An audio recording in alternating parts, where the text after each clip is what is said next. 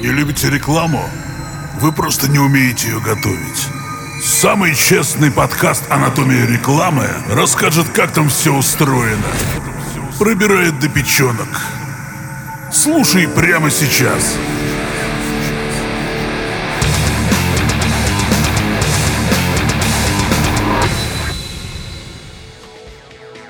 Доброго времени суток, дорогие друзья! С вами снова я, эксперт по рекламе Лена Кеслер и наш очередной выпуск подкаста «Анатомия рекламы». Как известно, лучшая реклама та, которая попадает прямо в тебя.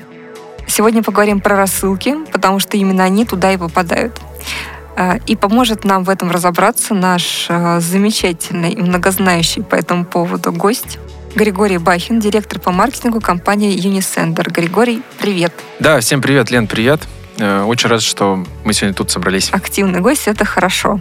Э, Григорий, скажи, пожалуйста, можно же на ты, да? Да, конечно. Ага. Скажи, пожалуйста, э, вот рассылки, к ним, по, по ним столько сомнений всегда, непонятно, кто их еще смотрит, эти рассылки, нужны ли эти рассылки. Есть только люди, конечно, сами на них не подписались и не захотели их получать. Про них все забыли уже, мне кажется, про эти рассылки. Вот что ты скажешь, как с этим стоят дела? E-mail умер, как говорится, да? Да, здравствуйте, e-mail. Эм, на самом деле, мне кажется, что аудитория делится на два больших лагеря. Первый лагерь, который говорит, э, что я никогда не читаю почти почту, туда приходит спам, все это спам. Есть Telegram, э, есть Instagram, э, со звездочкой тут нужно говорить, да? Вот. Соответственно, разные площадки, где можно потреблять контент, зачем еще мне в почту кто-то что-то там приносит, доставляет. И есть большой э, лагерь другой, это к кому я отношу себя. Я очень люблю рассылки, у меня всегда все почта прочитанная и рабочая, личная. Я подписан на кучу рассылок, я их читаю, смотрю. Э, иногда прям лонгриды целые, там письмо вычитываю. Просто мне это интересно, и мне а, нравится текст, я люблю так потреблять контент, и вообще я считаю, что у рассылок достаточно большое будущее. И мы сейчас переживаем такой определенный бум рассылок, потому что ну, во-первых, это и авторские рассылки, люди, ну, сложно создать новую какую-то соцсеть, да, соцсеть очень быстро теряет мотивацию людей в ней что-то писать, что-то вести, и по опыту российских компаний, которые так или иначе пытались запускать, да, и американские, в том числе западные, да, соцсети, в принципе, за там, последние 5-10 лет новую соцсеть, полноценную, масштабную, такой охват, ну, никто особо не создал. При этом, если мы говорим про e-mail, то э, объем э, пользователей, которые так или иначе там читают, отправляют письма, порядка, по-моему, 5 миллиардов людей в мире. То есть это объем двух соцсетей, вот самых крупнейших. То есть, да, там, если мы опять-таки берем запрещенные соцсети, это Facebook, Instagram, вот у них где-то примерно такой же объем, как у email. Вот как бы вопрос, кто читает, кто смотрит. Угу.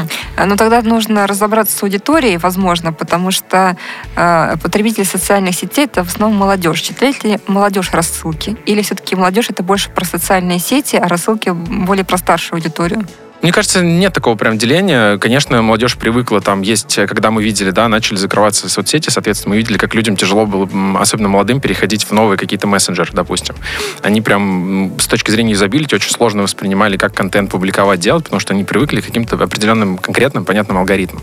Поэтому, мне кажется, возраст э, здесь не, не играет никакую роль. Наоборот, э, я всегда верил в аудиторию где-то там 50 плюс, 60 плюс. Там моя мама сейчас активно потребляет ВКонтакте, допустим. Ну, я уверен, что она там и почту начнет потреблять. Папа, наоборот, ему 70 лет, он потребляет активно почту. Уже там, когда появился модем на интернет, мы завели, наверное, первую почту на Mail.ru еще тогда. И до сих пор он читает, отправляет почту, и это считается таким главным каналом у него коммуникации. Поэтому я там полумолодежь такая уже, да, то есть в таком среднем возрасте я активно читаю рассылки. Есть ребята, которые говорят, я там практически не читаю рассылки, молодежь, но мне кажется, что опять-таки новая аудитория, да, вот молодежь, мы создаем сейчас платформу как раз авторских рассылок, где люди будут подписываться на блогеров и, соответственно, потреблять э, контент через почту. Угу. Просто... Ты хочешь сказать, что сейчас появляется новый тип этих самых рассылок, вот эти авторские рассылки, да? про которые ты сказал, это некая, некоторая альтернатива э, блогерам, да, которые раньше вели свои блоги где-то там в интернете, интернет, а сейчас э, это все потребляется с помощью рассылок. Все верно. Просто как лонгрид засунуть э, в, э, в пост? Пост живет в соцсетях, условно, от силы там 3-5 часов. Это картинка, короткий текст, два абзаца максимум. Если мы говорим про email, туда можно упаковать полноценный лонгрид с видео, с фото, с чем угодно. Я вообще даже считаю, кстати, одна из таких ниш — это дистрибуция подкастов через e-mail рассылки. Угу. Просто подкаст создать может любой, куда его, как его, как набирать аудиторию, но при этом, если создать какой-то бренд-медиа в формате даже просто рассылки uh-huh. и собирать туда аудиторию, то, по крайней мере, понятно. Понятно, как набрать аудиторию на сайт, на лендинг. Uh-huh. Сложно именно как бы набрать в подкаст А на лендинг можно набрать. И, соответственно, там можно э, через почту, уже через письмо, соответственно, продавать, продвигать свой подкаст. Ну, это опять-таки про историю более думающих людей, потому что длинные тексты э, недумающие люди не читают. Они читают как раз короткие тексты, и даже у, у Инстаграма со звездочкой э, э, есть э, такие э, сервисы, которые анализируют длительность, дли, длину поста и э, говорят, что короткие тексты, наверное, лучше потребляются. Или средние длины, а, а длинные хуже потребляются. Ну, мы знаем, что еще там люди не, не любят много букв, как говорится, не любят читать. Поэтому э, те, кто любит читать, э, ну, я так понимаю, что здесь еще зависит от автора, как автор подает информацию, да. Э, если такие люди любят читать, то, скорее всего, тоже какая-то специфическая аудитория. Вот ты, ты не проводил, а, может быть, аналитику какую-то. Какая вот в целом, какой портрет аудитории рассылок? Вот. Мне кажется, здесь, э, знаешь, э, портрет рассылок, в принципе, потребление рассылок можно сравнить с блогами. Ну, кто читает блоги? То есть, да, вот у нас, допустим, есть блог Unisender, его читает порядка 700 тысяч ежемесячно людей туда заходит. То есть, да, у нас есть авторская рассылка, которая называется «Честно». Там 25 тысяч подписчиков. Из них 5 тысяч подписчиков открывает письмо. В среднем это там, ну, 25-35 лет, э, наверное, там 55-45, наверное, женщины-мужчины. Вот, э, я вот, ну, то есть мой какой-то портрет. Угу, Исходя угу. из вот я там себя... То есть высшее образование и все, и, и же с ними. Ну, скорее, да, это профильный, просто у нас угу. блог посвященный маркетингу в целом, сообществу про маркетинг, про всякие там digital, и поэтому у нас такая аудитория, которая около маркетинга, там, владельцы бизнеса, e-com и так далее. То есть, э, если у, у блогера, наверное, если мы берем там тот же, по-моему, Оксимирон, он создал свою рассылку для своих э, фанатов, он, кстати, тоже там и признан агентом, наверное, тоже надо про это говорить, но сам факт, что селебрити в Америке это очень популярная история, когда селебрити, там есть отдельные прям маркетплейсы с авторскими рассылками, где люди, э, ну, фанаты, тифози, когда там итальянцы говорят, подписываются uh-huh. на конкретного исполнителя, чтобы читать его контент, потреблять. Не только там в соцсети, а, соответственно, и с помощью рассылки. Поэтому разный портрет. Да, я, только хотела спросить, а мы что, будем говорить про полезный контент? То есть ты говоришь, что у нас блог по а, там, допустим, маркетингу или по digital, неважно. То есть люди ищут какую-то новую информацию, и понятно, что им надо найти, конечно, они подписываются и на блоги, и, соответственно, могут подписаться на рассылки, потому что они там получают какой-то полезный контент, им не надо никуда лазить, он им прям прямиком на почту приходит, они э, развиваются одновременно, то есть получают ту информацию, которую они искали. А есть бесполезные рассылки? Э, я думаю, да. Э, вот, и мы даже тоже у нас э, недавно наш стратег, у нас есть такое направление, как агентство, когда мы оказываем услуги под ключ, соответственно, тем бизнесам, людям, которые к нам обращаются, да, мы придумываем стратегию, там, как развиваться, как создавать e-mail рассылки и так далее. И они обсуждали, ребята, рассылки нескольких банков. И я после этого подкаста обратил внимание, когда мне банк прислал письмо. Вот, ну, там один из крупнейших российских банков. Я думаю, такой, но он вообще про меня ничего не знает, просто какое-то письмо с непонятным оффером, оно мне абсолютно нерелевантно.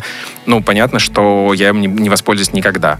И, ну, это не вызывает у меня какого-то сильного отторжения, но после того, как мне обратили на это внимание, я такой думаю, действительно, ну, человек, как бы компания меня не знает абсолютно, она мне что-то присылает, даже не заморачиваясь, что, что, зачем, почему.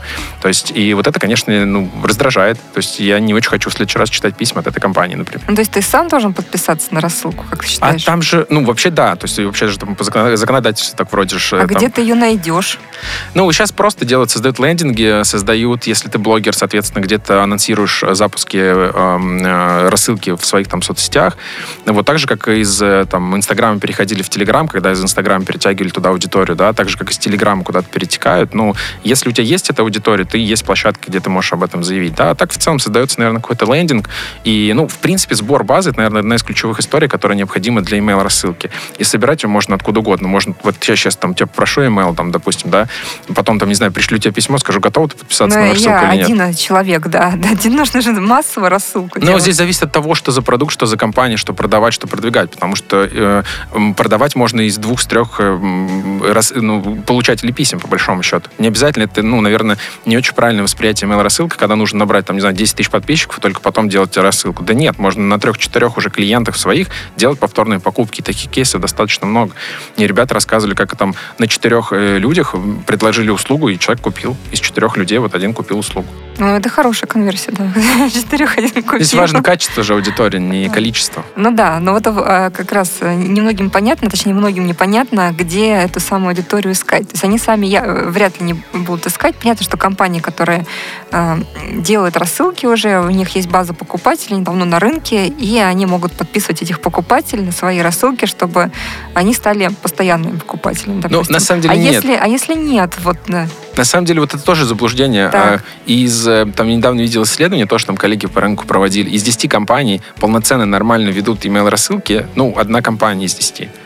Поэтому, то есть, да, компании, ты правильно говоришь, легко получают email адреса, по сути, как бы, если ты совершил покупку в каком-то магазине, у тебя есть уже телефон там, да, и электронный адрес. Электронный адрес это вообще как универсальный такой ID, э, по которому можно тебя определить в интернете, даже, телефон, по сути, не нужен.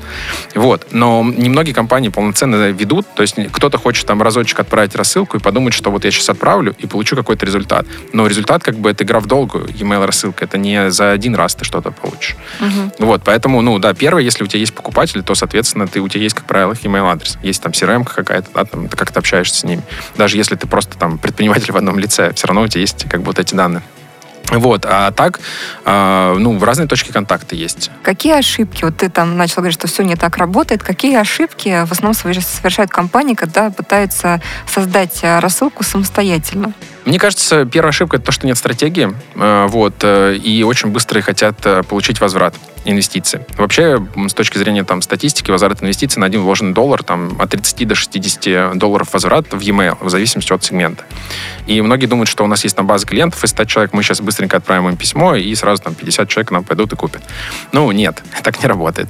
А, вот, нужна стратегия, нужны разные форматы рассылок. То есть вторая, наверное, вот ошибка, да, это то, что гнать в одном формате. Абсолютно просто, а, не знаю, там картинка и текст. И приходи, купи.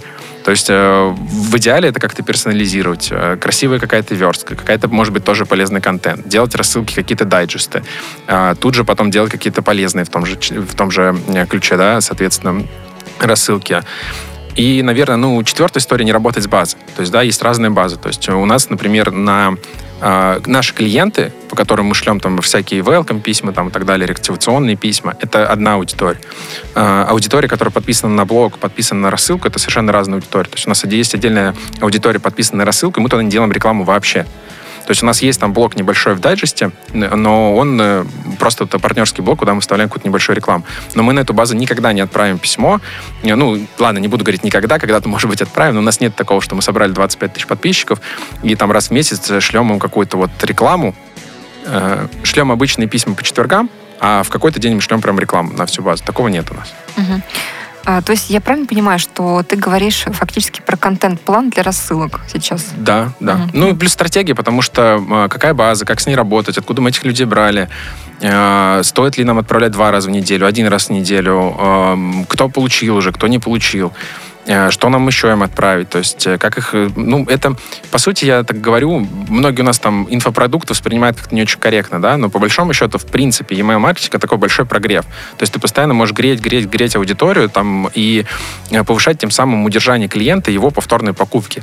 На самом деле, если взять сегменты разные, вот я там недавно очень плотно общался с ребятами, которые делают э, билетные сервисы, там кассир, э, РУ МТС, там лайф и так далее.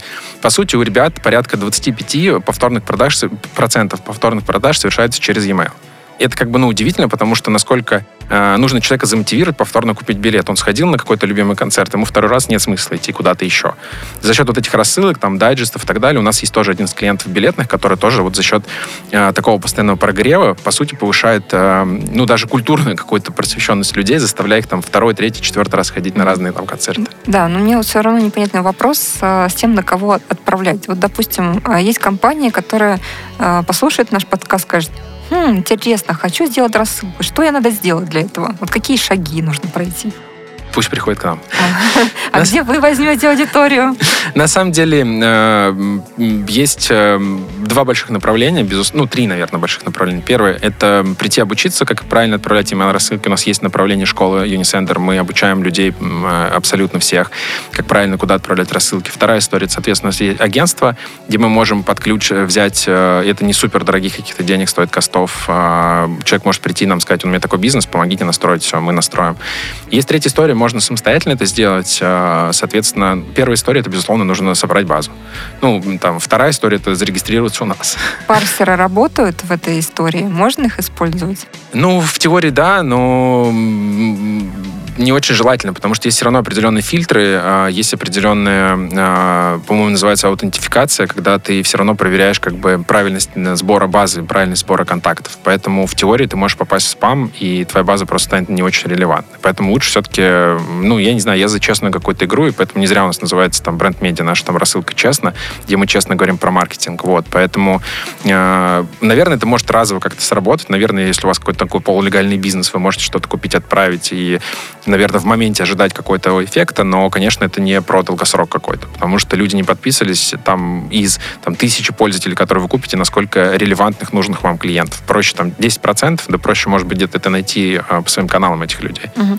Ну, то есть у вас уже есть какие-то собранные базы, да, и человеку не нужно заморачиваться. Или баз нет, человек не, приходит... Нет, так, угу. нет, у нас нет базы, то есть мы работаем с запросом, который человек нам дает, потому угу. что, ну, у нас есть базы своих клиентов, которые к нам приходят, регистрируются, там кто-то оплачивает, кто-то не оплачивает, значит, кто-то работает с нами, кто-то не работает. У нас эти базы есть, безусловно, мы их тоже с ними работаем, мы их там где-то прогреваем, где-то э, всякие там э, реактивационные рассылки на них отправляем, то есть э, как-то их стараемся завлечь, соответственно, в компанию, чтобы они попробовали, потому что есть люди, которые зарегистрируются, никак не отправят рассылку, допустим, да, соответственно, что случилось, почему он не отправил. Хочется понять, то есть он не разобрался в, в продукте, да, или у него пропала там необходимость какая-то. Что нам дать такого, чтобы дать человек все-таки воспользовался нашими mm-hmm. услугами. Поэтому э, база, безусловно, конечно, должна быть бизнеса потому что ну, это ключевая история. И, ну, опять-таки, я повторюсь, это не надо думать, что нам нужно там какое-то большое количество пользователей, чтобы отправить рассылку. Рассылку вполне можно отправлять там на 10 э, клиентов своих и уже собирать деньги. Ну, то есть человек приходит, регистрируется, самостоятельно настраивает рассылку свою? Да, там, ну, буквально там 15 минут нужно на то, чтобы разобраться uh-huh. в продукте. Есть анбординг, у нас есть там всякие вопросы, э, так называемые факи, да, там ответы-вопросы. И вот э, человек загружает базу, выбирает э, там шаблоны, выбирает э, триггеры всякие, куда, как ему отправлять, там цепочки рисует. Э, там пользователь зарегистрировался, допустим, ему пришло письмо, там, дает согласие, там, допустим, да, считается, что это хороший такой, как бы, этичный ход, что пользователь, запросить у пользователя подтверждение, что да, ты действительно, дружище, хочешь подписаться на мою там рассылку. Он такой, да, то есть, и вот, соответственно, дальше, что дальше мы ему отправляем? У нас даже есть целый курс упакованный, на самом деле, Rock Email называется, где мы, э, по-моему, 15 писем у нас там, мы рассказываем, в принципе, как работает email и как можно, э, там такой у нас есть персонаж, который, проходя определенные этапы, наклеивает на себя татуировки. Угу. Вот, и мы, в принципе, вот на примере этого персонажа показываем, как работает email. То есть, да, вот там первый шаг, там первое письмо, собрал базу, второе там отправил, третий там отследил метрики, четвертый, угу. там еще что-то и так далее, так далее, так далее. Угу. Ну, то есть, э, да, в общем, рассылки не, не так просто, дорогие мои, как мы, как мы думали. Это как раз главное заблуждение, что люди думают, что сейчас кнопочку хоп, и в таргете понятно все, да? И там завтра продажа, да. Конечно. В перформансе понятно, 100 рублей вложил, 100 э, э, там, пользователей охвата получил, там, три клика по такой-то стоимости. В e-mail, в принципе, похожая история, но она в моменте, конечно, не всегда работает. То есть нужно все-таки в долгосрок целиться. Ну, а что еще вот изменилось? Вот ты сказал, что появились авторские рассылки, да, это новое такое. Ну, это не новое. Ну, не... ну вот я, например, не слышала такого, чтобы авторы делали рассылки. Вот, э, подписаться на чей-то блог, вот я слышала, а чтобы вот так они тебе сами присылали, нет. Ну, это не новое, мне кажется, это просто способ потребления. Люди ищут э, возможности, да, там, медиапотребления в целом в соцсетях везде в мире меняется, поэтому новые возможности авторы ищут. Э, ну, стало больше, наверное, в целом рассылок. То есть, да, если мы там посмотрим даже на нашу какую-то почту, там, даже если мы подписывались через раз куда-то или не подписывались, нам, наверное, в день там, ну, 10, 20, 30 писем, наверное, минимум приходит, если не больше. Вот. А письма стали более интерактивными. То есть, есть э, разные там гифки, фотки, видео, что угодно. То есть письма стали более там геймифицированы. То есть, да, иногда люди зашивают туда там чуть ли не целый квест, где ты должен там что-то нажать, какую-то кнопочку поиграть.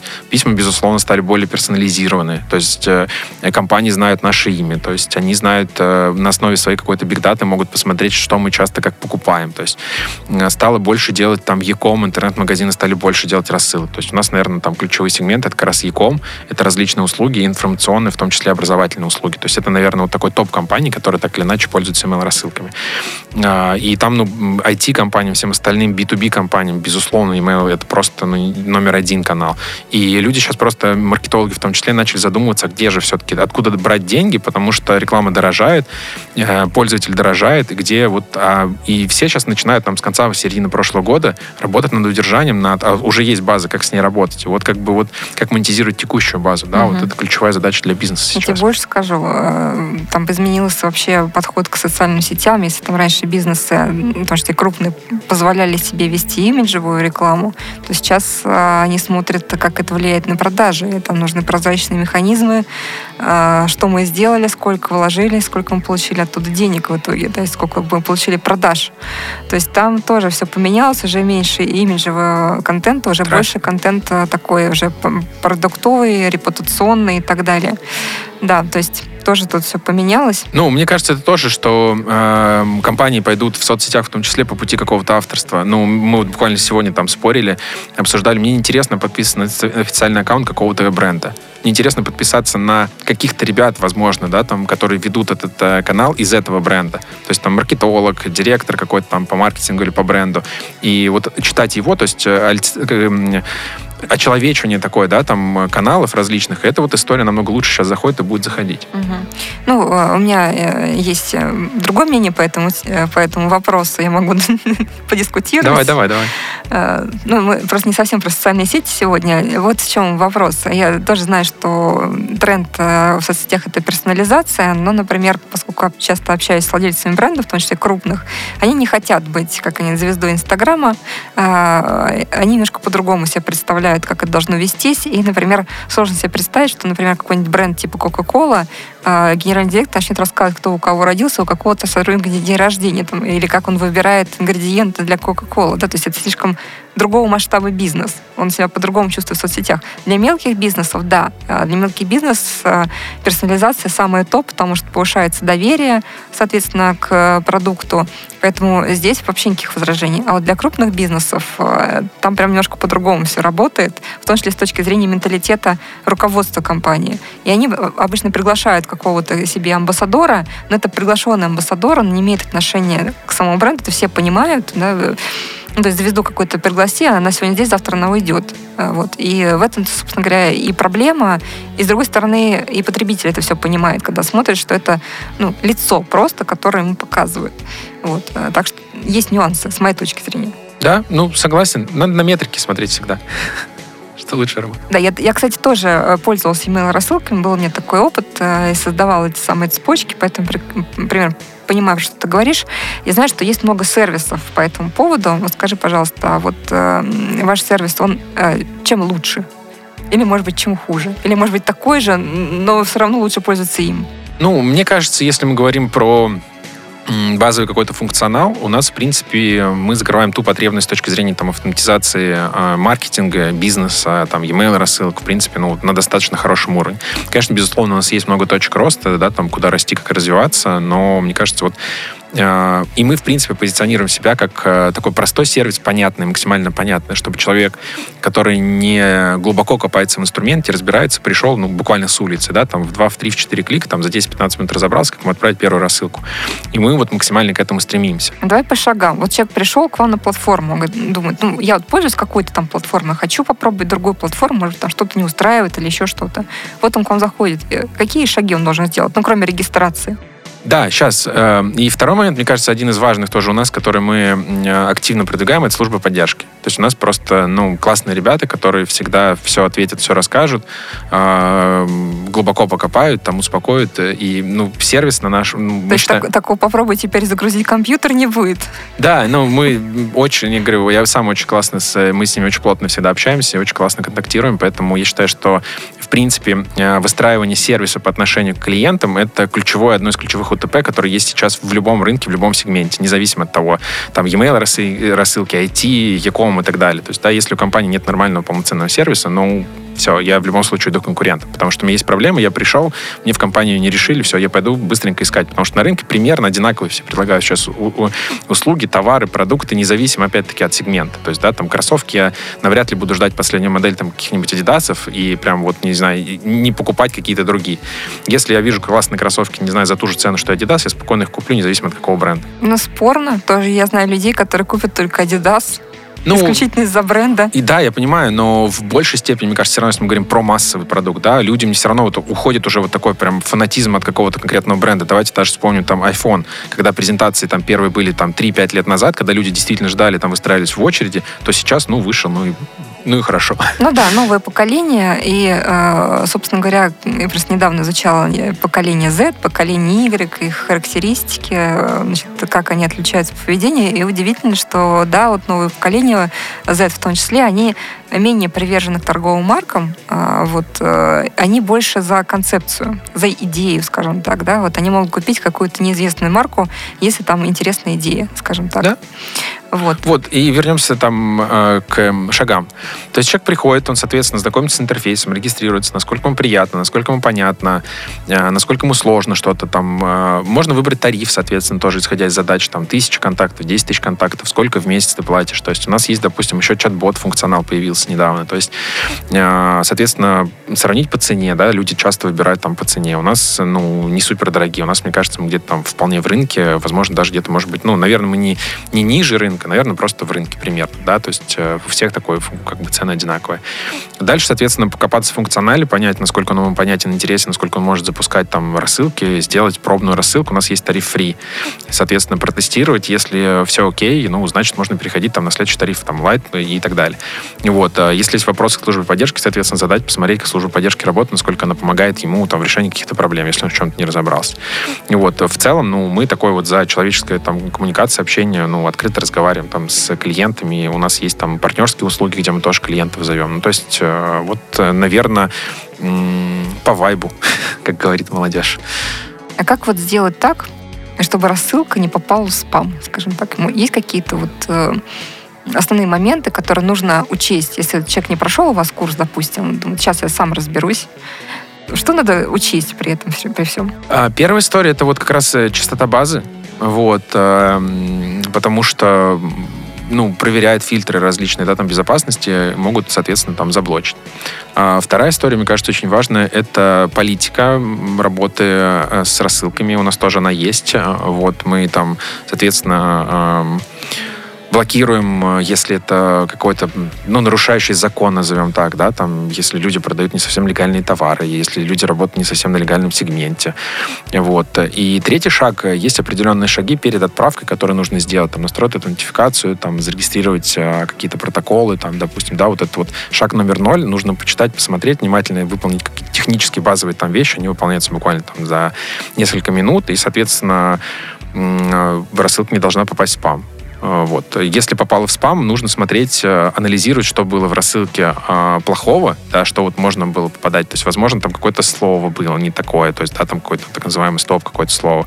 Возможно, там какая-то картинка была такая, вызывающая вопросы, да, ну и в целом, то есть, ну, мы не делаем там всяких каких-то политических рассылок, то есть, да, если там призывы какие-то там насильственные и так далее, то есть, вот это, конечно, нет. Ну, это понятно. Но у меня, например, все рассылки, они в отдельную папочку. Я, честно скажу, они у меня есть, но я на них смотрю очень редко. Я не тот человек, который смотрит рассылки. У меня в основном почта много валится, поэтому я ну, и, а, у меня была одна любимая рассылка, она была любимая тем, что там интересно подавался контент. То есть там все время ребята что-то придумывали новое, там были какие-то товары для дома, такие мелочи всякие разные, э, ну, симпатичные. И они все время делали какие-то такие креативные рассылочки с креативными текстами, и это было интересно смотреть. Э, и даже грешна пару раз купила там что-то в этом салоне, да. И все-таки вот непонятно, в принципе, с сервисом разобрались. Понятно, что преимущество в том, что есть э, поддержка, потому что я, когда ковырялась с сервисом рассылок, мне было очень сложно рисовать вот эти вот эм, пути, как человек должен идти, в какой момент им должно прийти какое-то письмо. Мне там не понравились шаблоны, которые были загружены, в общем, которым можно было пользоваться. То есть все это, продумать было сложно. Если, если человеку сложно это сделать, есть какая-то помощь? Вот он службу поддержки должен, должен звонить, или у вас есть, э, просто я сказала, что у вас есть опция, э, что вы поможете создать такую рассылку?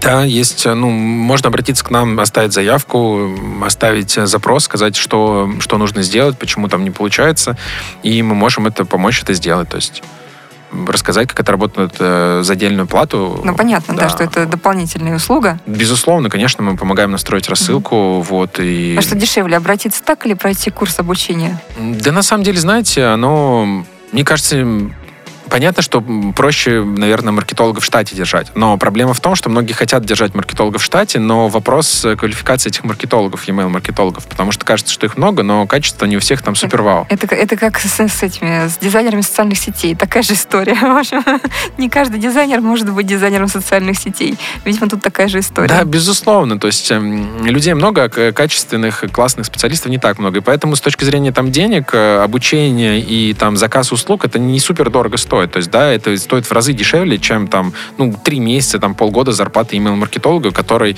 в лучшем случае сделает что-то похожее, а и то, наверное, он это сделает э, либо каким-то там, не знаю, исходя из своего опыта, либо опытом там пробы ошибок. Поэтому, если там есть задача максимально классно, круто, быстро запустить рассылки, конечно, там аутсорс это одно из классных решений.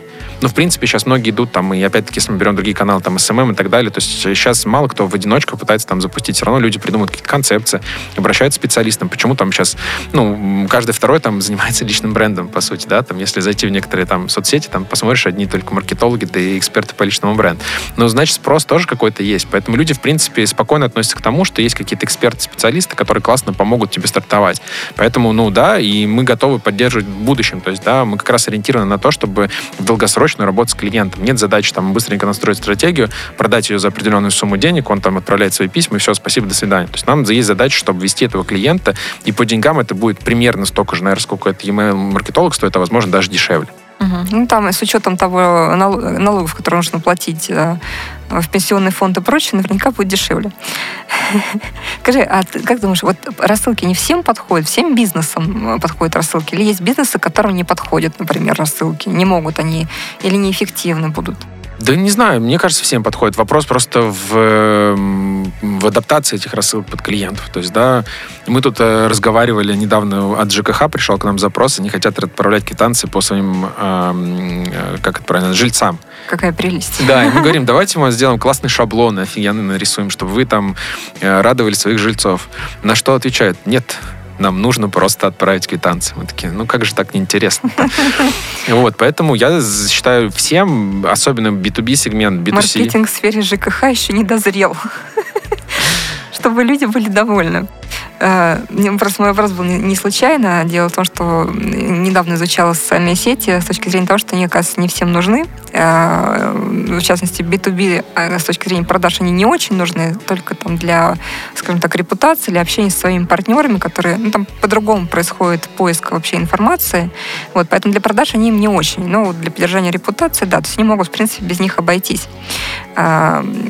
подозреваю, что меня СММщики закидают камнями. А ну, я бы тоже поспорил. Ну, да.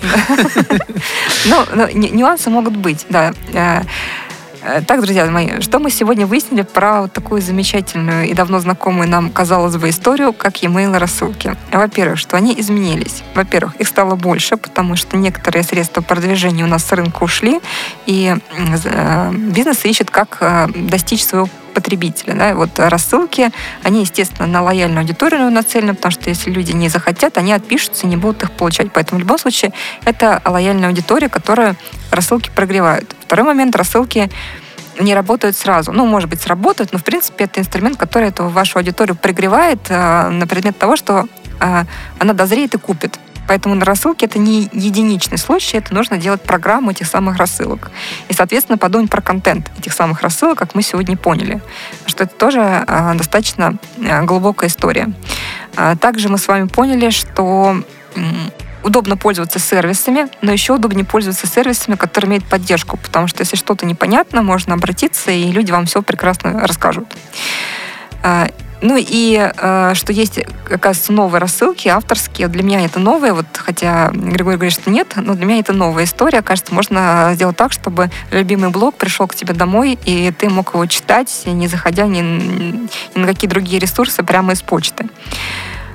Поэтому, если вы подчеркнули что-то новое, задумались о том, что, может быть, вашему бизнесу тоже нужны рассылки, то, пожалуйста, в комментариях к этому нашему сегодняшнему подкасту есть ссылочка на Unisender, где вы сможете познакомиться на тарифе фри с тем, как это работает. И, если необходимо, команда Григория Бахина окажет вам всестороннюю поддержку. А, поэтому давайте использовать все ресурсы, которые есть, а, потому что если ресурс работает, его надо использовать. А, на сегодня все. Спасибо большое, э, Григорий, что вы мне помогли в этом разобраться, точнее, что ты помог в этом разобраться. А, я думаю, что если возникнут вопросы по поводу рассылок и, может быть, какие-то нюансы, секретики, мы еще встретимся. Ты да, конечно. Э, раскроешь тайны. А, а я сегодня с вами прощаюсь, дорогие друзья. А, с вами была я, Лена Кеслер, подкаст «Анатомия рекламы». Пишите нам пожелания по темам, и мы с удовольствием про них все расскажем. Всем пока. Да, друзья, всем пока. Спасибо большое.